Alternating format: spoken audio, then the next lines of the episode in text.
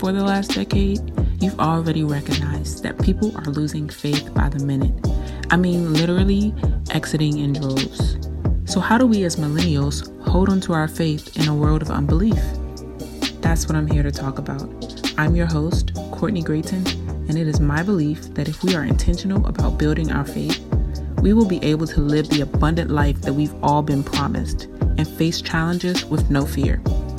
Stay tuned as I spill the beans on my journey as a Christian millennial, and we'll grow together. Hey, y'all. Welcome to the Work Your Faith podcast. My name is Courtney Grayton, and I'm your host. So, as you can tell by the title, we're going to be talking about faith. How do we work our faith? How do we pair our works with faith in order to get the most out of our lives? So, I want to share my experiences as a millennial navigating this faith walk. As we all know, it is not an easy journey, but it's a very rewarding journey. I want to share how I lean into God's grace for second, third, one thousandth chances, right? I need faith every day to get through and to continue to elevate into the person that God wants me to be.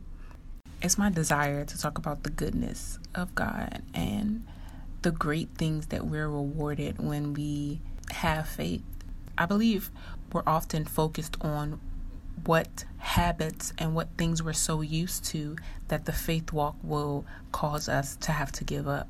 But I think the most important part is to think about everything we have to gain when we decide to have faith in God. He promises so much to us. In the short amount of time that I've actually given my life to God and actually found faith and relationship for myself with Him, I've received so many blessings and it's honestly really blown my mind. And I believe God is calling me to share this with you. So I hope this really helps you. So, the first few episodes are going to be about my celibacy journey. Now, I'm going to talk about this because it's a very sensitive topic, I know, but I kind of mentioned this a little bit on Instagram uh, a few months ago, and a lot of people have still been very interested in this topic. I've gotten a lot of questions. People in person are like, you know, when's the next thing you're putting out about this topic? And so when I decided to start a podcast about faith, I figured this could be the first thing that I kind of introduce to you all. I know it's a little touchy, so please just bear with me. Remember that I've been there. I'm coming from a place of grace. I'm coming from a place of repentance, and that we all have the same amount of opportunity to have a better life and a new life in Christ. God has been speaking to me for a while about talking about the relationship that I have with Him, that I'm fortunate enough to have with Him. And so I hope that, you know, even if you aren't a Christian, even if you do not consider yourself to be someone who follows God, this podcast can be a source of inspiration for you to understand that there's always an opportunity to have a better life, there's always an opportunity to make better habits I'm going to get into my celibacy journey, how I got to this point, and you know, what it's been like for me and what keeps me going. Now, some of you may be asking, you're talking about faith. What does celibacy have to do with that? And um, for me, celibacy is a 100% faith based journey. You know, as someone who has had sex before and who has enjoyed sex before, I know I will again in the future sometime. I need faith every day. Faith is the thing that keeps me going. As many of you who may be listening, you enjoy sex just as much as I did. And so the only way you will be able to put it down, the only way I was able to delay sex for this long has been because of my faith in God. There are some things that I believe He will give to me, some things that He will bless me with in return for my obedience in this way. Now, there are many other sins, and there are sins that I still commit to this day that He is still working with me on. God honors progression, not perfection. And so I really just want to be transparent with you all because I think this is a topic that a lot of people are straying away from. You know, um, we we love to talk about sin and we love to talk about lying and things that God doesn't like, but I think a lot of times we stray away from this topic because it's a very hard topic to deal with, especially when sex is all around us and there's so much temptation in all areas. We'd rather just ignore it. And that's how I was for so long. I just ignored what God was telling me. I ignored his voice in my ear telling me that certain things that I was doing was not in his will and was not beneficial for me. But the moment I decided to turn away from that and to start living a different life in that way, my life really changed. And I am a completely different person almost two years later, really because I made that decision in 2017. In this faith walk, we are only as good as the people around us. And if you are taking the time to listen to this podcast, I really pray that this is helping you.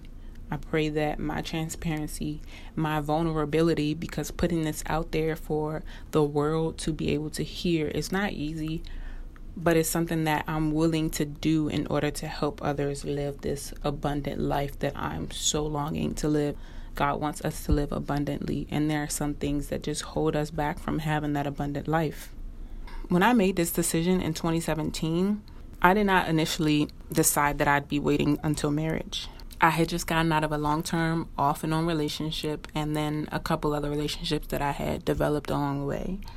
Um, I was tired of giving my body away and just spending so much time with other people without first acknowledging myself and recognizing that the decisions that I was making were not healthy for me long term.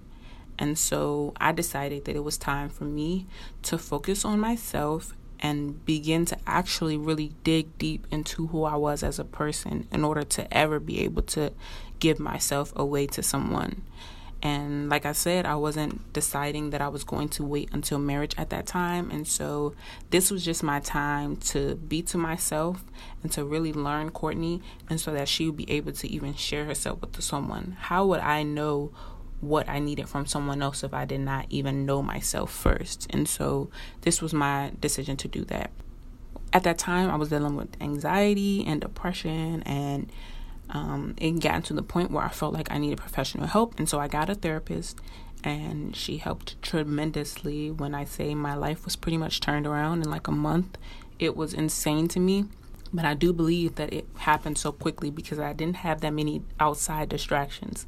I didn't have someone to distract me from the pain that I was that I was feeling. You know, because before that time, if I felt some type of pain or I felt uncomfortable about something, I was able to feel fill that time that I would spend at home alone with just being around someone else. And so at that point, I decided to just cut ties with everyone and then solely be with myself. And so as I just began to study the word and really get into um, knowing God and knowing myself, I decided that waiting until marriage was the best thing for me. I really had to ask myself in that moment what's worth me missing everything that God has for me. And quite frankly, nothing was sex, not men, not company from men, not compliments, not dates, not. And there were a, a whole lot of other things, but because we're talking about celibacy, those things were not enough for me to let those get in the way of the promises that God had for me no matter where you are right now, you have the opportunity to live the life that you deserve and the life that you desire and the life that God desires for you to have.